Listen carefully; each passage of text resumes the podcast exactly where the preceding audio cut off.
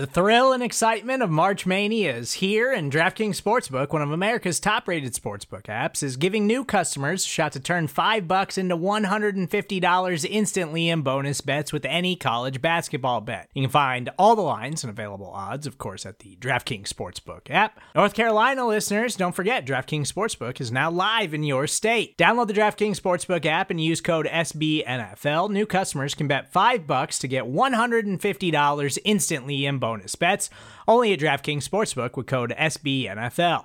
The crown is yours. Gambling problem? Call 1-800-GAMBLER, or in West Virginia, visit www.1800gambler.net. In New York, call 8778-HOPE-NY or text HOPE-NY. In Connecticut, help is available for problem gambling. Call 888-789-7777 or visit ccpg.org. Please play responsibly on behalf of Boot Hill Casino and Resort. 21 plus, age varies by jurisdiction, void in Ontario. Bonus bets expire 168 hours after issuance. See DKNG.com/bball for eligibility, deposit restrictions, terms, and responsible gaming resources.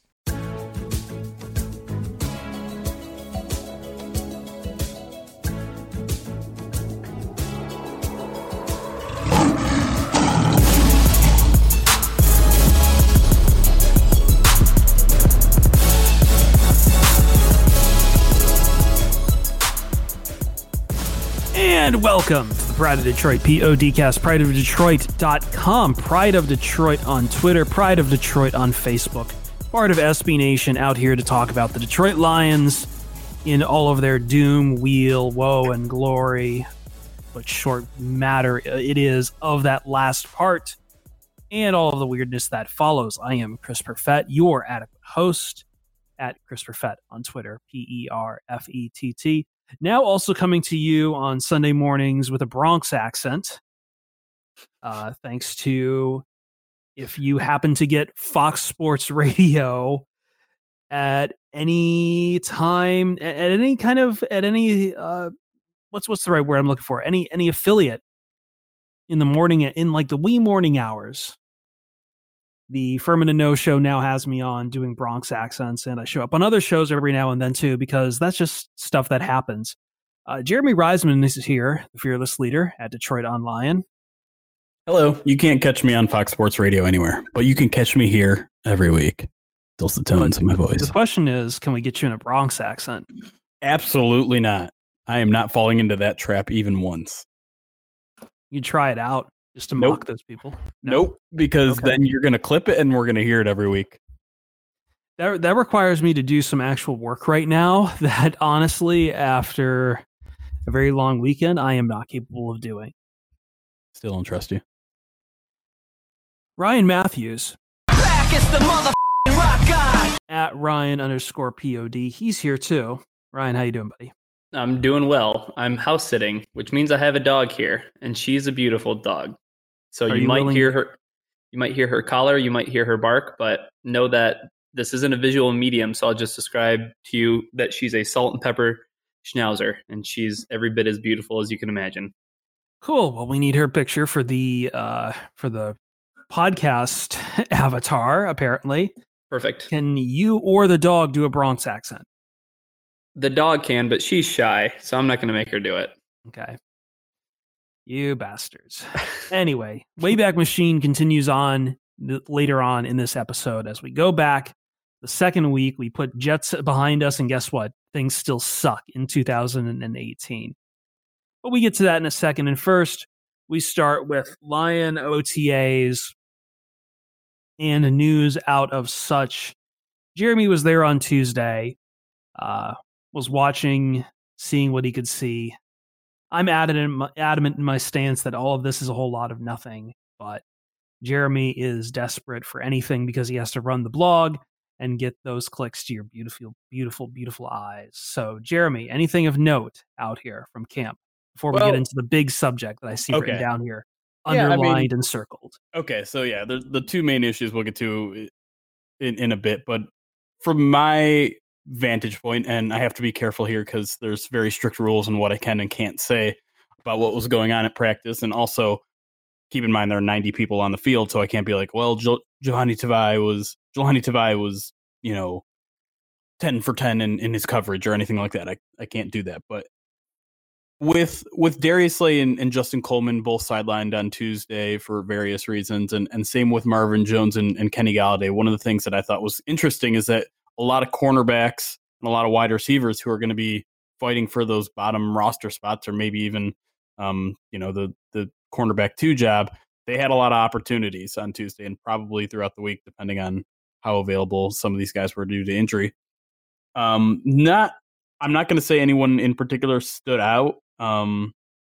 Maybe the one exception being Teez Tabor, who we talked a little bit about last week, nabbing an interception on Monday and then another one on Tuesday. But I mean, literally, that's the only 2 plays that he stood out for. So the other one thing before we jump on, and again, I have to be a little careful about what I say here, is I'll just say this.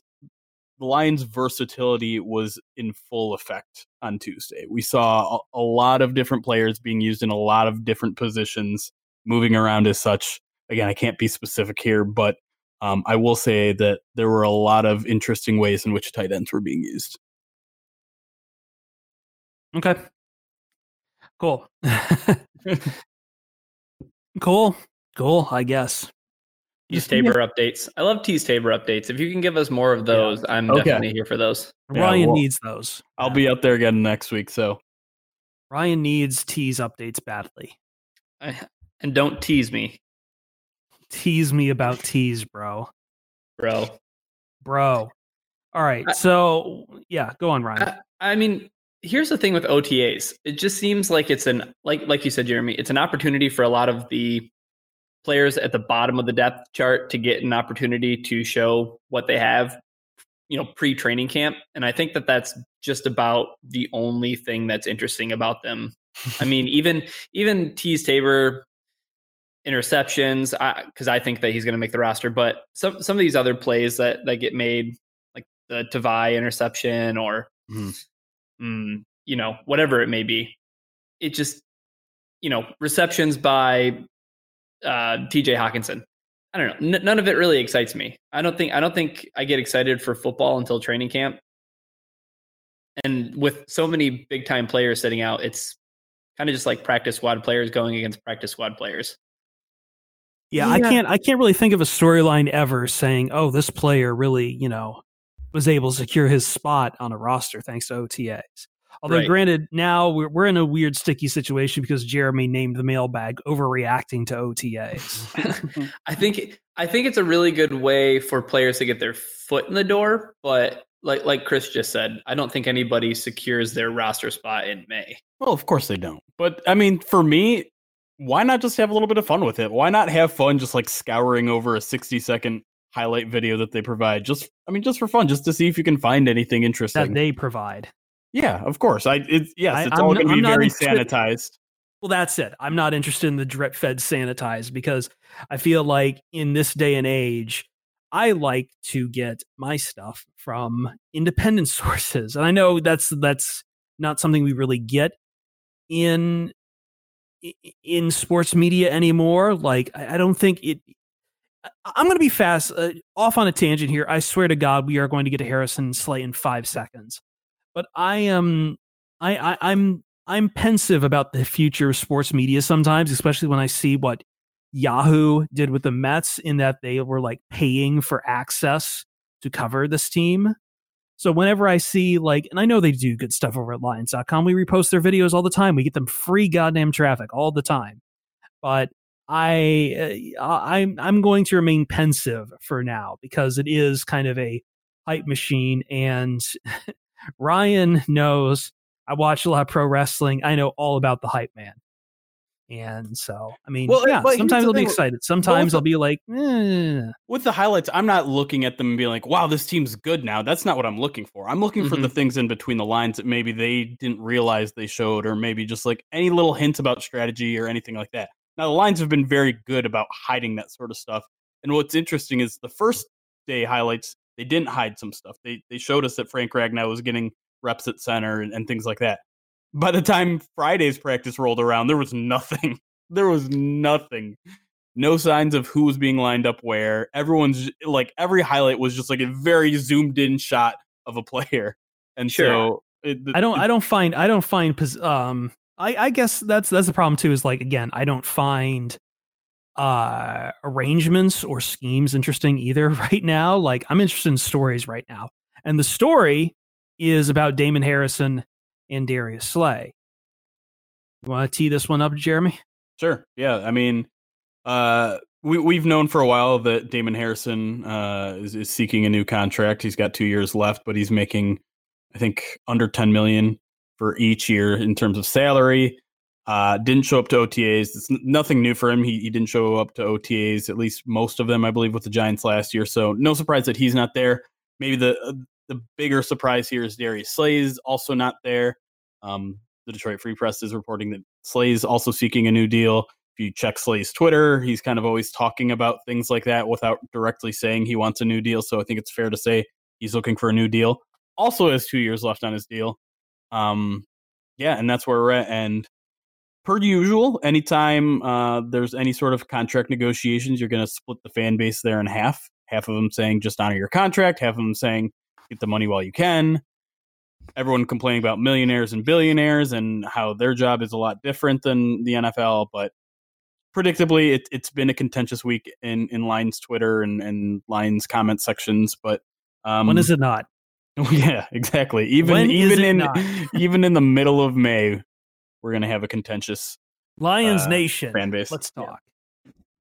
But I don't know, what are you guys' thoughts? The one thing that, I mean, I think we're all almost in agreement all the time when it comes to player negotiations here, and that, like, we're on the player side, get the money while you can, because the team's not going to do you any favors cutting you at any point. Go ahead. I was just going to say the one thing that I think is a fair point that some people have made is that there's 2 years left on each of these guys' deal. And if some people are like, maybe wait your turn until there's 1 year, because that's how this team typically works. I get that point of view. I don't necessarily share it, but I understand it. I would say two things to add on to your thing. One is that these are OTAs, and I mean, whatever. Are we still in the voluntary part of this, Jeremy? Yeah, okay, let's make that clear. Yes, these are voluntary. Let's make that absolutely clear. It's voluntary. Yes, and that's the part I think gets missed a lot when we start covering these subjects. Like, we're not in a full blown Le'Veon Bell holdout just yet. Right. Like, I mean, if we get into preseason or whatever, and guys are still sitting out, then it's suddenly then you can start ringing some alarm bells. I find it a little distressing sometimes, but we just had this dialogue NFL-wide when it came to the Jacksonville Jaguars and Tom Coughlin trying to act like a meat-headed chud, yelling at his players not showing up to voluntary weight training, I think it was back then too. Mm-hmm. So it's all voluntary at this point. That said, I think where I have softened away from it is that we are seeing more and more guys hold out in the NFL, which I think is more of a overarching reaction to just how bad contracts can be sometimes in the NFL. Yeah. Like, so much of this is not guaranteed. And, you know, I think that's the rationale behind 2 years left or whatever, is that those 2 years, I'd have to look at what's left on for Slay and Harrison. But I mean, so much power is rested in the team to just cut them whenever they so well please or what have you. But at the same time, it is starting to get a little overblown and a little outrageous when there are, as you say, Jeremy, multiple years left on the contract, and you're just going to sit out. Like, and again, this isn't a fair argument to have just yet, because this is voluntary training activities. Right. However, if Darius Slay is sitting out with 2 years of his contract to go, and he's sitting out like the first few preseason games, or even looking to threaten towards maybe sitting out in the regular season, then yeah, that's a problem, because there's 2 years left on that contract. And I get it. It's not fair right now. I want the CBA changed. And that's going to be one of the most, I've been talking about this for a while now, for several years now, that the upcoming CBA is going to decide whether or not the NFL lives or dies. I mean that with no small amount of hyperbole. It's going to determine if the NFL lives or dies. It won't be an overnight death, but it will determine whether or not the NFL still attracts kids to grandiose deals and wealth and luxury, or if it's just going to just be more middle fingers to their workers and continue these problems that already plague football in every sector. But it's not being helped along when we have these high-profile contract holdouts, which, again, at the start I was sympathetic towards. But as more and more, as they kind of get a little more outrageous sometimes, I'm less inclined to be one-sided about it. And just, yeah, I don't know. Ryan, what are your thoughts? Yeah, Jeremy kind of alluded to it a little bit earlier, but we always seem to side with the players in a lot of these situations, and this situation really is no different. I think that there's two things that the years left on that contract don't really adhere to, and that's injuries and owners. So, I mean, Damon Harrison plays the first snap of the 2019 NFL season and he has an injury and all of a sudden he can't play now. So then he's cut and then he's owed what? Then he's left what? You know what I mean? So I'm all for players taking care of their financial, I'm all for the financial security that players seek with contracts. So I think that both these players are really due. They're both due for raises, especially when you have players like, I don't know, Dre Kirkpatrick making more money than Darius Slay, or Desmond Trufant. Right. I think when you mention some of these names like Tremaine Johnson or Josh Norman or Xavier Howard, he signed his mega deal. All of these guys making more money than Darius Slay. I think Darius Slay has a right to say, hey, look at what I've done on the field. Look at what these guys have done on the field in recent history. Why am I not getting a pay bump? And I think that the same can be said about Damon Harrison, who is arguably the best run defender in the NFL. And anybody who watched the Lions play last season could see that Damon Harrison was that big of a force on the Lions defensive line. So in this situation, yes, I think it really does come down to players should seek financial security in their futures. And even though that there's 2 years left in that contract, those 2 years, they don't adhere to owners and they don't adhere to injuries. And it's funny though, because we have Damon Harrison, who is pretty active on Twitter. I would say that he's more active than Darius Slay. And I think a lot of people kind of wring their hands over that too, because I think that they perform the mental gymnastics of Damon Harrison is on Twitter. So he's doing that instead of being at OTAs. So what is he doing to prepare himself for the season? However, you have Tom Brady who's skipping OTAs and nobody throws a stink about it because he tweets out a couple of photos of him throwing passes to Julian Edelman and N'Keal Harry. Okay. Like, yeah, trust me, these guys are professional athletes. Damon Harrison is ready to go. Darius Slay is ready to go. Yeah. And I think both of them have posted some sort of videos that they're working out. So in terms of like them being... don't get publicized. Those don't get publicized though, right? Right. Tom Brady, by the way, a week ago, playing the very innocent card of like, why are people asking me to break their faces? But, yeah, with the football. That was the weirdest. Really getting the idea, the nihilism that comes with. I'm sorry, that's my tangent. That's okay. Sleep right now. No, can we? Let's look at this from the Lions' point of view and what you would do if you were in Bob Quinn's position, because I think the easier argument is to give Damon Harrison the extension because we saw how much of a difference maker he was last year. It's very clear that he's getting underpaid compared to some people at his position. And even though he's 30, nose tackles can last a long time, but it's a harder case to give into Darius Slay, I would say, because one, he's 28, kind of near in that 30 edge that cornerbacks seem to just like completely drop off at. His cap hit this year is actually number one amongst cornerbacks. So while he is probably getting underpaid in terms of salary, the Lions are paying him pretty well. He's still a top 20 corner in terms of pay and really top 15 if you talk about salary over the next few years. But also, if you want Darius Slay to be part of this team for the next 4 years, don't you want to do the extension now instead of next year when he's closer to that 30 mark? So, I mean, it's tough. Like, for me, Damon Harrison, no question, get it done whenever you can. Slay, I could go either way, because to me, it's either you extend him this year or you let him walk in 2 years when he is 30. And I don't know what the Lions do here, because we've seen the Patriots in the past splurge on cornerbacks, but the Lions already splurged on a cornerback this offseason in Justin Coleman. I mean, I love Slay more than anyone else, but do you really want to lock him up for 4 more years when he's going to be 32, 33 at the end of that contract? I think a couple things to that. One, if you don't extend him now, you run the risk of him having a career year this year, and the price only inflates itself, right? Yeah, that's why I'm saying if you extend him, you probably have to do it this year. Right, yeah, you probably want to get it taken care of beforehand. Now, I think the other thing that happens, though, if you don't pay him now, if he doesn't want to play, the precedent has already been set. There has been a Le'Veon Bell. You know what I mean? Yeah. There has been a player who sat out an entire season because they felt that they weren't being compensated fairly. So I think it would be just as easy for Darius Slay to do something like that. And also, if you're Darius Slay, do you see the contract that Justin Coleman got and think, man, you know, okay, it's awesome. You know, my team is bringing in other talent to help improve our team. However, like, let's take care of me too. Like, look at all of the things that I've done for this organization so far. Like, take care of me at the same time. Yeah, I just, again, it's really hard for me to wrap up too much in it. I like the initial conversations, but this is voluntary right now.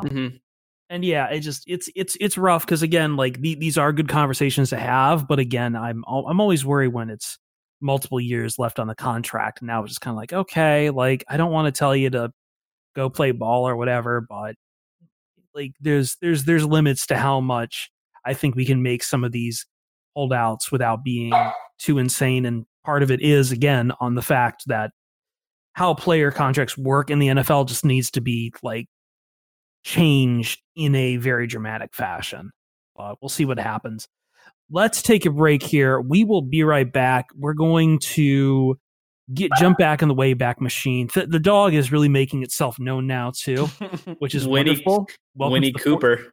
The fourth member of this podcast. I love it.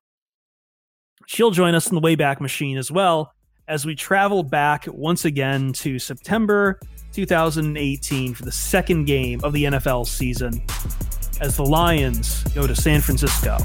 Pride of Detroit PODcast continues.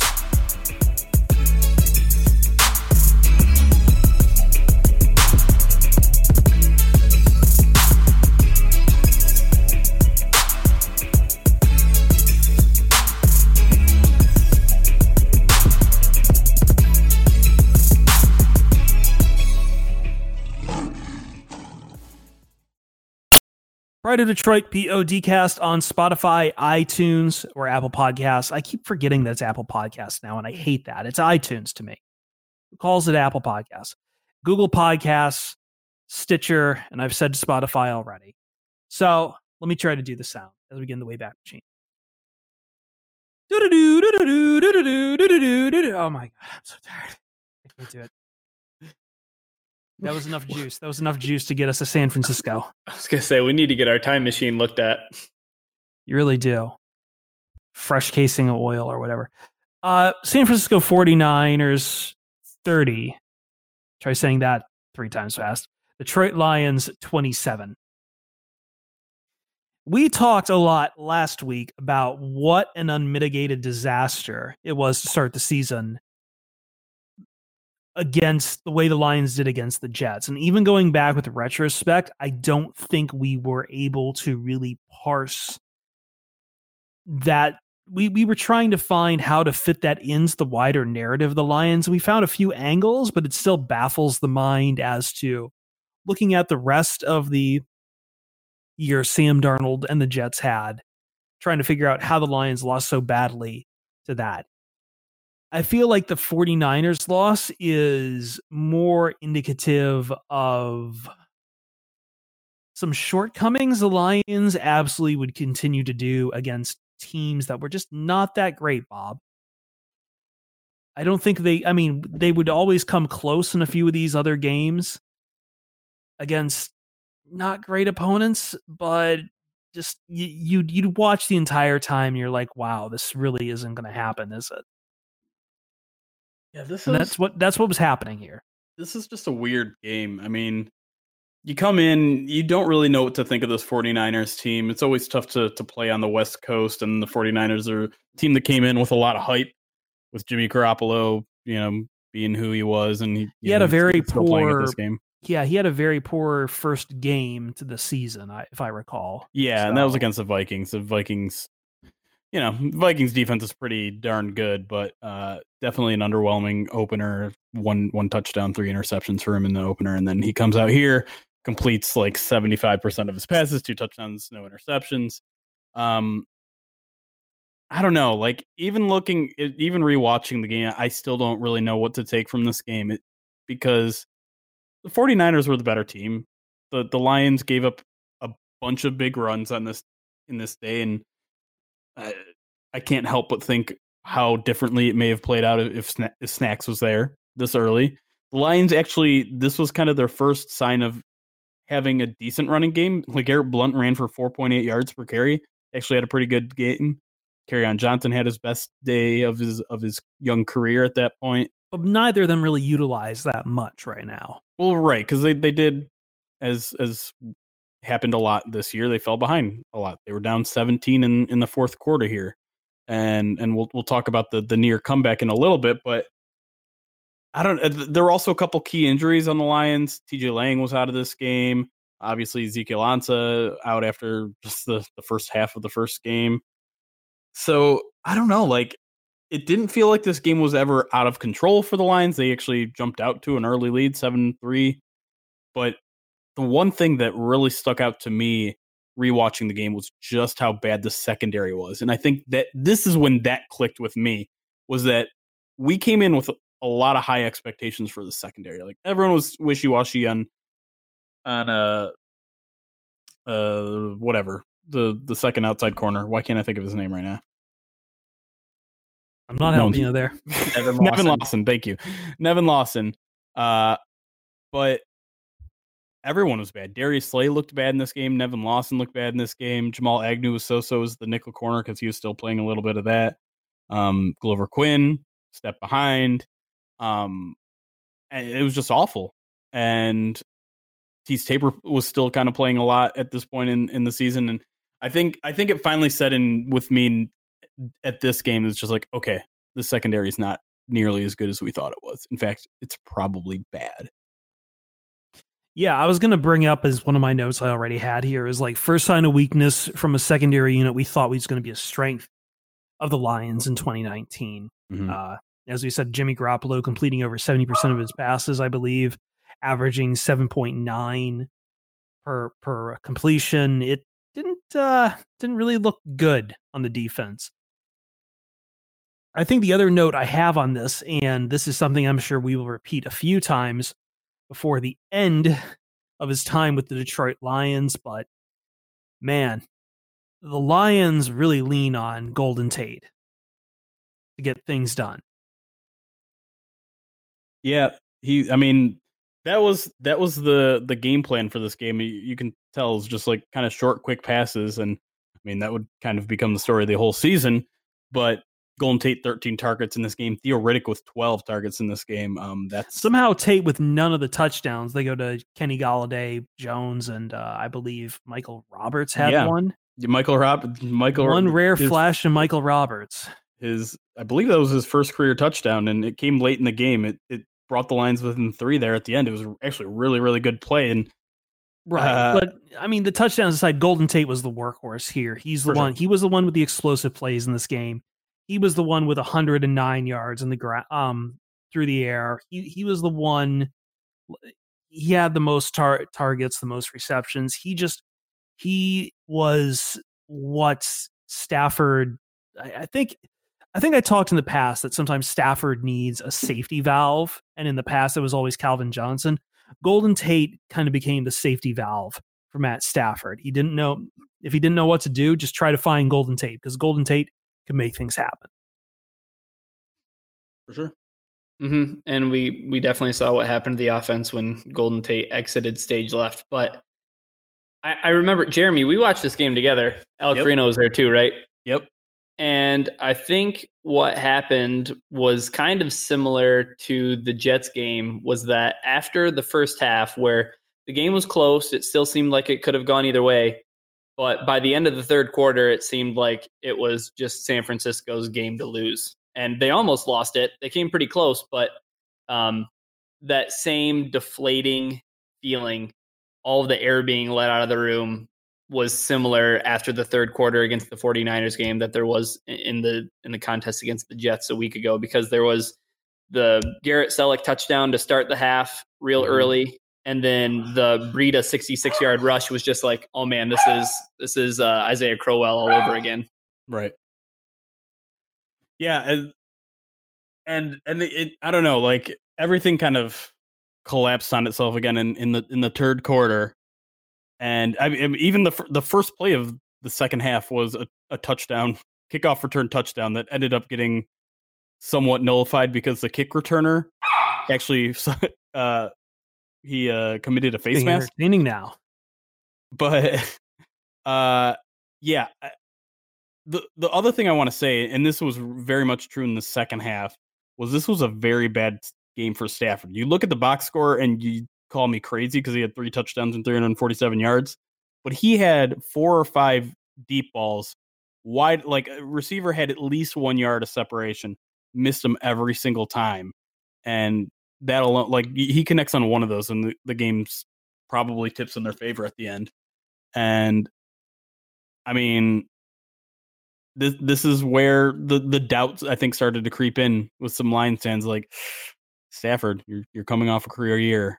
You're kind of slipping back into that old habit of like being just kind of so-so until the very end of the game where you turn things on. And this was very much in that category. Yep. Sorry, not to break it up. It's low energy here. I think this game, just overall watching it, was just kind of depressing, and really to start 0-2 is kind of like the worst case scenario.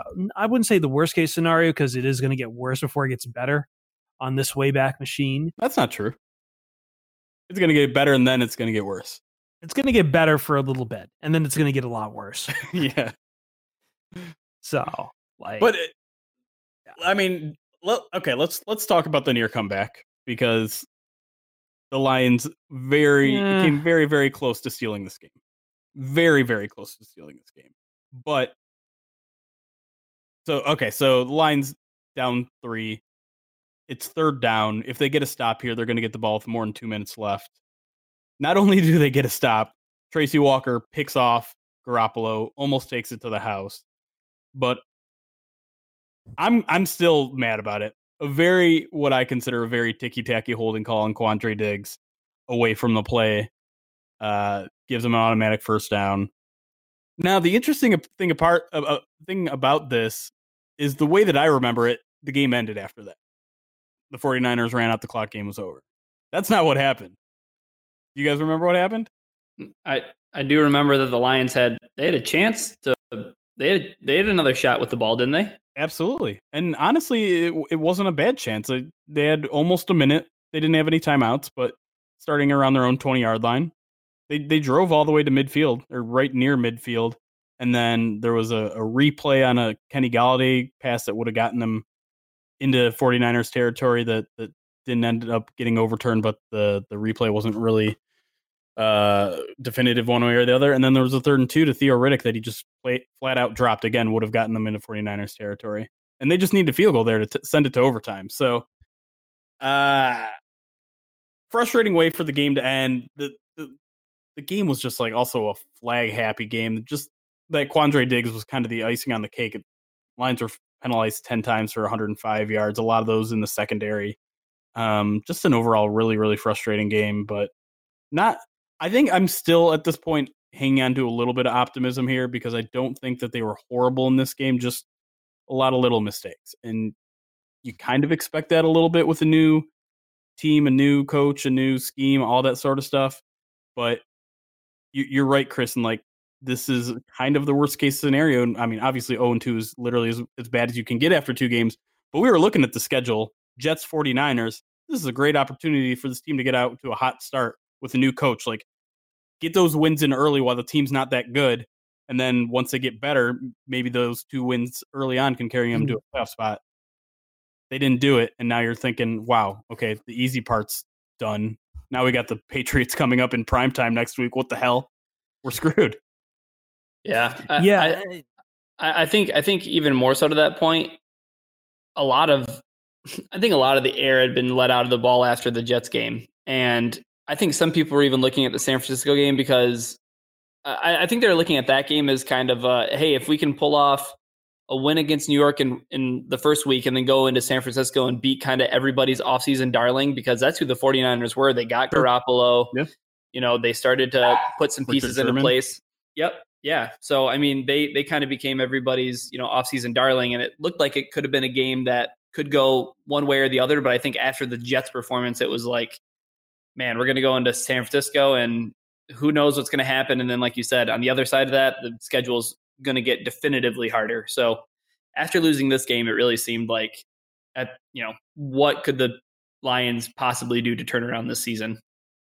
All right, real quick, as we end this way back episode here, what did this game mean at, if anything, like as we look at it in a larger context? We know how the rest of the other 15 games go in the Lions season. What does this game mean in the grander scheme? Does it just mean nothing at all? It's hard to say. The one kind of interesting part about it is that Lions pass rush actually looked pretty good in this game. They got to Jimmy Garoppolo 6 times. I'm not looking for a glimmer of hope that we glean from this game in particular, but like we know what the Lions are. The Lions, we were looking at this 16 games later. The Lions are who we thought they were. What did we know from that to retroactively put onto this game? Do I even make sense at this point? No. I'm really I have no idea what you're asking. Does the dog? I don't. The dog is too busy trying to work on its Brooklyn accent. Might be able to get that Bronx. In the third segment. Bronx, not Brooklyn. Mm-hmm. Very important distinction. Sorry to all of those in the boroughs. No, it's fine. You know what? I feel like throwing this game in the garbage anyway. This game sucked. I was in a Buffalo Wild Wings getting my stomach pumped of just terrible, terrible food. 49ers fans all around me because Los Angeles still not exactly a town of Rams fans yet. And what else can I say? Yeah. Forgettable. Completely forgettable. I'll have more memories and more talking when it comes to the Patriots game, not just because the Lions won, but I think that game is more interesting because of what weird hope that game pumped into us. And I think there's better questions to be asked there. This is just kind of in the larger scope of things static between the New York game and the New England game. Well, I think, like I said, that they were almost kind of like not carbon copies because the Jets game was an absolute beatdown, but the way that they came out of the second half, I think the things that you can kind of glean from this are like, one, the third quarter, and two, the run defense wasn't something that schematically the Lions were struggling to do. They just didn't have a guy in the middle. And then once they got Damon Harrison, things changed because you also had a San Francisco team that ran the ball 28 times for 190 yards. Yeah. So, all right. Let me try to take us back. Woo-doo. I'm missing some atoms. Yeah, our flux capacitor is struggling right now.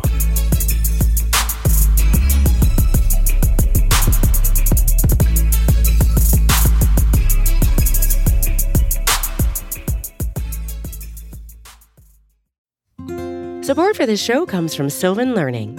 As a parent, you want your child to have every opportunity, but giving them the tools they need to tackle every challenge, that takes a team. Now more than ever, educational support tailored exactly to what your child needs can make all the difference. That's why parents have trusted Sylvan Learning for 45 years as the ultimate teammate in their child's educational journey, instilling in them a love for learning and a passion for reaching the next level. And Sylvan's Insight Assessment can identify gaps in learning and areas that could be of concern for your child. It's a 360-degree view into your child's learning that you can't find anywhere else and helps ensure that your child didn't miss something in school that might put them at a disadvantage in the future. And right now, it's the best price of the year at $29.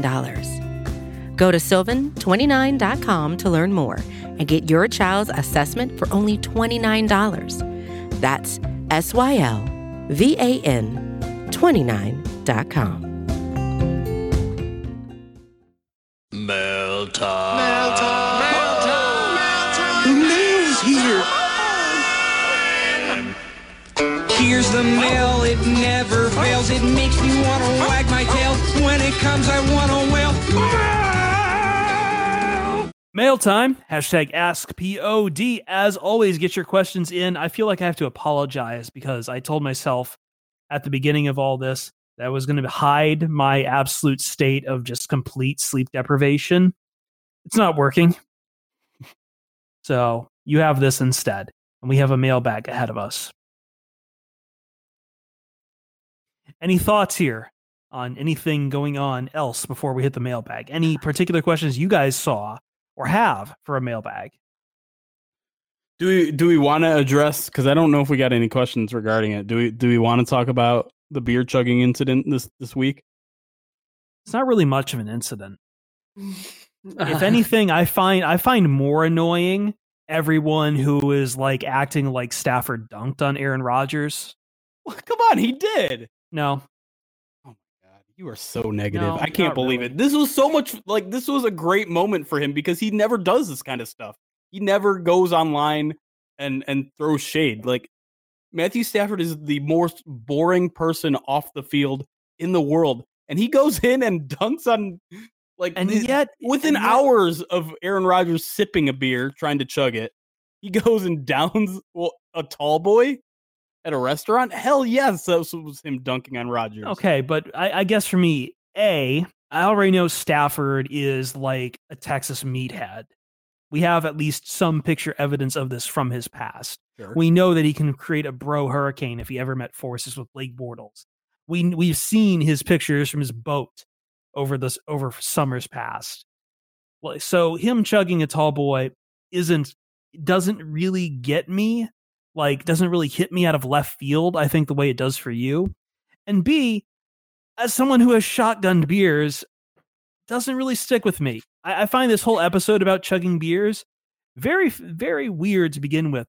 I'm curious what Aaron Rodgers was trying to chug.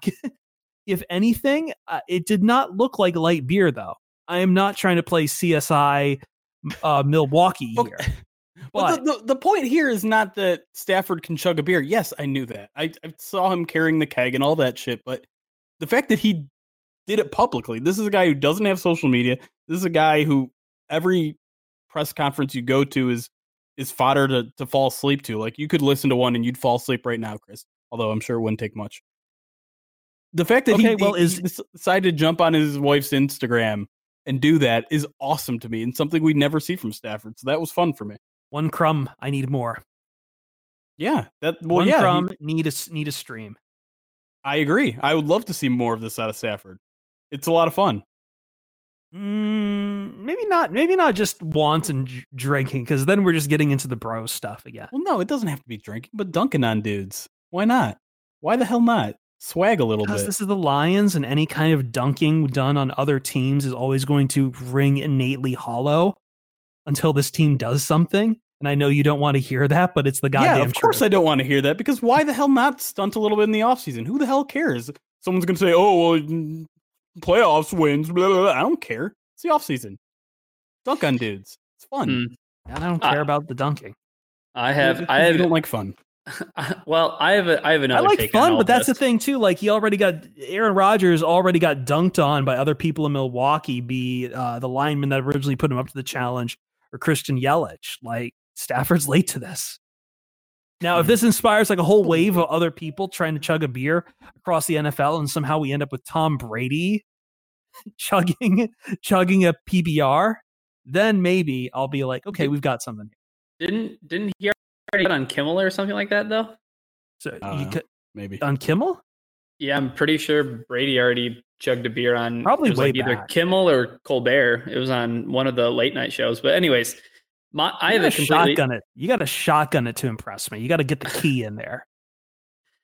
I have a completely different take, and I think that this whole incident has been even more illustrative of how how much of a synthetic human Aaron Rodgers is. Like, I don't think that he's an actual person. Now, hold on. You say that, but I've been hearing audio about him freaking out about the ending of Game of Thrones. And if you ever want to see that man nerd the hell out, that's where you want to go. Because, like, he just suddenly starts going on about a three-eyed raven or something. None of us here have watched Game of Thrones, which is a problem. But I think that you can be programmed to do that. However, when you're put on the spot and you have to ingest hops, clearly Rodgers' operating system couldn't handle that. So I think that there's more to that than there is to Stafford chugging the beer.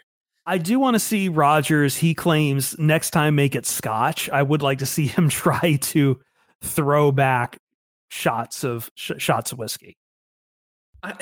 Okay, that's the test he needs to pass. He's putting up. I'm telling him to put up or shut up. I feel like that right there in and of itself is something that's very like hyper masculine. It's like, well, couldn't do beer, but it's also like classy hyper masculinity. Like, well, I could down some scotch. It's like it's dork hyper male. It's dork hyper male. It's like, oh, beer. Now let's catch me with the classy scotch. Yeah. He's trying to high road, but it's a very much eye rolly inducing. High roll. Once again, part of his operating system. I don't believe that he's human. Aaron Rodgers, just join us when we go to our next Grand Rapids Griffins game for $2 hot dog and beer night. Oh boy. I don't want to hang out. I would not want to hang out with Aaron Rodgers. Is that a weird thing to say? I don't think it is. No, I don't want to. I would not want to hang out with that guy. His own family doesn't want to hang out with him. Okay. Well, that's beside the point. I want to hang out with him just to see what happens when we get him just rip snorting drunk and take him to Founders. We'll probably sign a contract with the Lions. I don't even know if I would want that, because at this point I've seen some stats that just say that Aaron Rodgers is really Andy Dalton with a mustache. He's still better than Stafford. Anyway. We get he hates Stafford. Anyway. Let's get here to some of the questions. I'm disappointed in everyone that none of us sent chugging questions. None of us sent any chugging questions. Actually, one person did. Bud Dog. In addition to beer, do you think Stafford could pound the 2018 Honolulu Blue Kool-Aid drink? And if so, how many? Now, for those not familiar with my Honolulu Blue Kool-Aid recipe, it fluctuates by year. And I believe the 2018 version had it was vodka based. It was usually gin, but I think I made it. Yeah, it was tequila. It's tequila, hypnotic, and for some godforsaken reason, I said you should put in some sambuca. So, oh, Lord, out of fairness, I don't think anyone could chug that, and if you are, then may God have mercy on your soul. Stafford could probably down a bunch of them and then go lead a fourth quarter drive. He could down some of them. I just think... Don't drink in fourth quarter drive. That was really lame. I mean, I've seen what happens when Brian drinks the blue Kool-Aid. So if it devolved Ryan into that, I think Ryan could probably hold the blue Kool-Aid better than Stafford could. Probably. Are you uncomfortable with me mentioning this? Kind of. You mentioned it on the Punta Cana episode. I don't remember anything from the Punta Cana episode. That's probably for the best. Yeah. All right. Next question we have here from DP Victory. About the Portsmouth Spartans, the mother city of the Lions is in Portsmouth, Ohio. For those who don't know the history, the Lions started as the Portsmouth Spartans with a purple and gold theme color scheme, if I'm not mistaken, with helmets. I think we're kind of in that Michigan flying wing pattern. Yeah. He says, I am tempted to travel there simply out of curiosity to see what cursed place exists there. You know what they say of the sins of the parents. Oh, yeah, my question. Anyone else want to go? What state is Portsmouth in? Ohio. It's right on. There's your answer. It's on the border. Well, I'll get you one better. It's on the border between Ohio and West Virginia. Hell no. I think the place where the Spartans used to play is still standing. It was like the Portsmouth Municipal. Like this is the ancient. Yeah, Spartan Municipal Stadium still stands in Portsmouth, Ohio, if you want to go see it. Not sure who even plays there right now. We need to destroy it. Maybe that's the curse. Well, I mean, the history of it is fascinating, but I mean, Portsmouth, the fact that teams in Portsmouth isn't too bizarre if you're familiar with the history of the league, where we had teams in like Kenosha and Iron Hills and all these other small Midwestern towns because they were just cheap and easy to set up in. And as interest in pro football grew, a lot of these teams got snapped and bought up and taken to the big cities, as was the case with the Spartans. They got bought up by, I forget his name now off the top of my head because I am very tired, but the owner at the time of longstanding Detroit radio station WJR. He bought the Spartans and brought them to Detroit. And he paid a very modest sum for them and then turned it around and sold it at a pretty hefty profit, I will say. But yeah, that's how your Lions came to Detroit. The more you know. The more you know, and knowing is half the battle. There you go. And the past 10,000 days have been filled with suffering. 10,000? Just 10,000? Okay, let's see what else we got here. We're trying to scrape this barrel right now because I think at this point, it's been long weeks for a lot of us.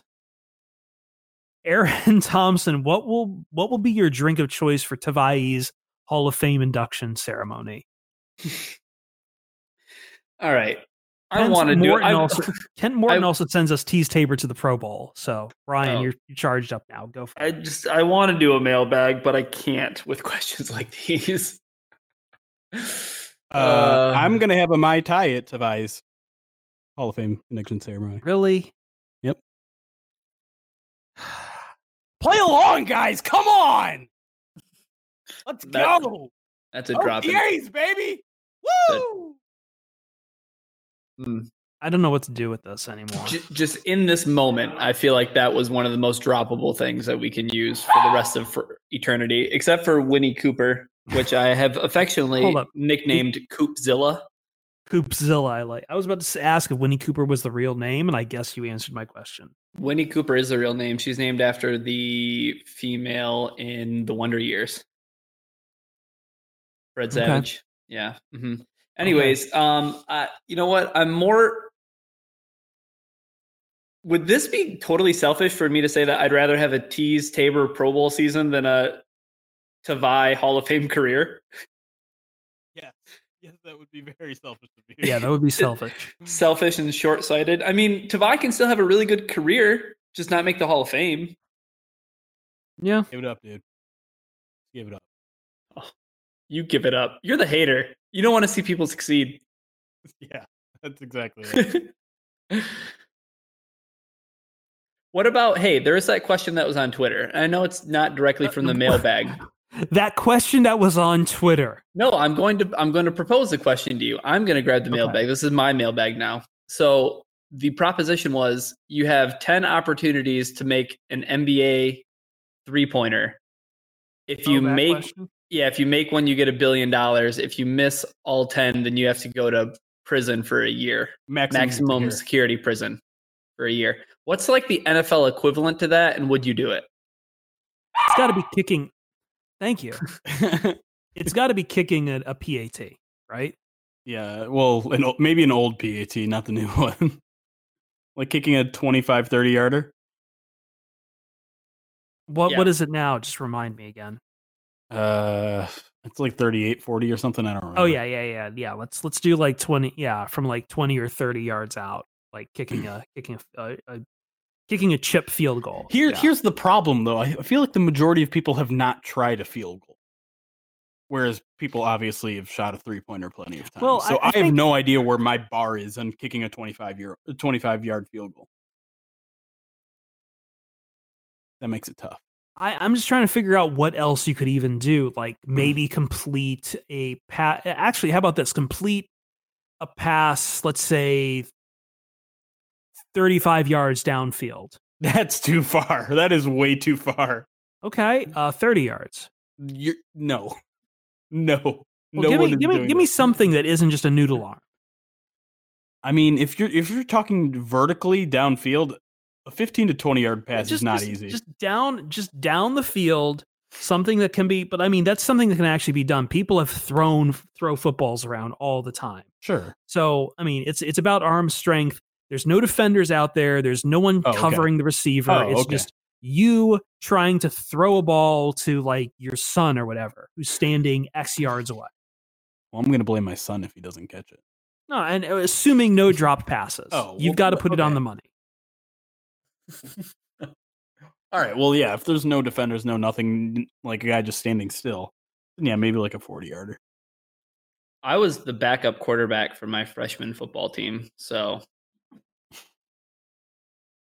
we also all of our formations only had one wide receivers.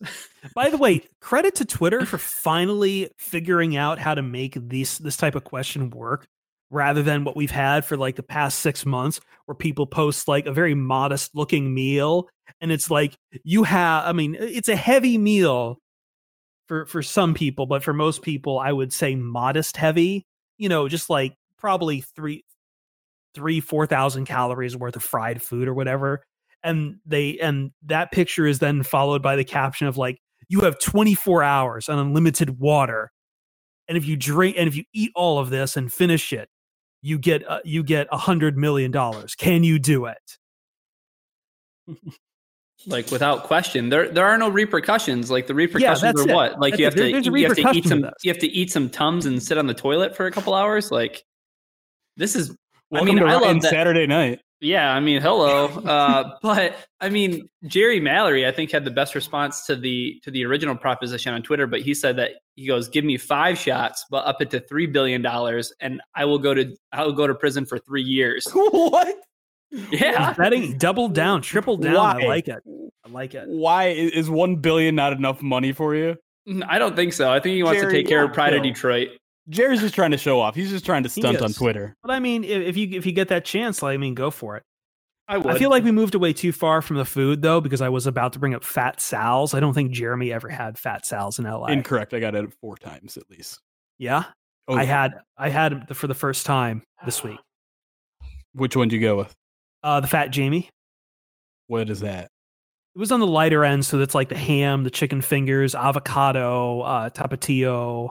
Jalapenos, mozzarella. That sounds new. Yeah, it is. It's a lot lighter compared to like the buffalo. Right. For those new to LA, like if you think LA is only like quinoa and crap, like Fat Sal's are monster sandwiches, where basically you get a base meat and then appetizer shoved in a sandwich. Yeah, mozzarella sticks, which are not Jeremy's favorite. Chicken fingers. French fries. Oh, they had French fries on the Fat Jamie. I forgot about that. French fries are actually the part I did not like. They were a little soggy. I don't see what Yinzers see in putting French fries on their sandwiches. All right. Next question we have here from Dennis Gallagher. Why don't you guys ever have player or coaching guests on the PODcast? I can take that one. It's complicated. Typically, you have to go through both the Lions PR guy or media relations guy and their agent. The best way that we can get people on the podcast is for their agent to come to us, because sometimes they're promoting something and they want to do things like that. So in our past, we've had a couple. We had Ebron on once, and I think Golden Tate twice, I want to say. Yeah, we've had a few interviews with people. It's just that usually those end up turning into written interviews, transcribed from a phone call rather than, and because of our diffused seating arrangement as it is over the internet, we usually can't get them on something like a voice over IP or with a good microphone in front of them. Right. Maybe that changes sometime. I don't know. But, maybe. Yeah. We're trying to kind of think outside of the box with things like that, which is why we've played Fortnite with Graham Glasgow. It's kind of a little more informal in that sense. I think it gets players a little more relaxed. and you don't have to necessarily jump through all these hoops like you do. Because, I mean, you look at any Lions podcast, they're not booking any Lions players or coaches just because it is so complicated and tricky. That, and I mean, once again, this is kind of the teams controlling their own media thing too. Like with the Lions having their own podcasts and their own blogs and everything else, right. Like that's where they can control that message. Yep. Well, that's it. They can control their own message at this point. Yep. They can control their questions, and suddenly, like, there's no room for independent questions that might sometimes prove uncomfortable here and there. Also, if anyone was going to come on with us, we would have to make sure they drink at least a tumbler of Honolulu Blue Kool-Aid. Got to chug requirements. It. Requirements. Prereqs. Chug it, yes. Thank you for listening to the Pride of Detroit PODcast. We are on iTunes and Stitcher. Our main theme was produced by Brian Shepard. You can find him on Twitter and on SoundCloud at I am Brian Shepard, IAMBRIANSHEPARD. Thanks a lot to him. Check out his stuff. He's been great. He gave us Victory Monday, so go check him out. That's I am Brian Shepard. And thank you for everyone who keeps listening and makes us one of the greatest Lions podcasts possible. Y'all are awesome. See you Starside.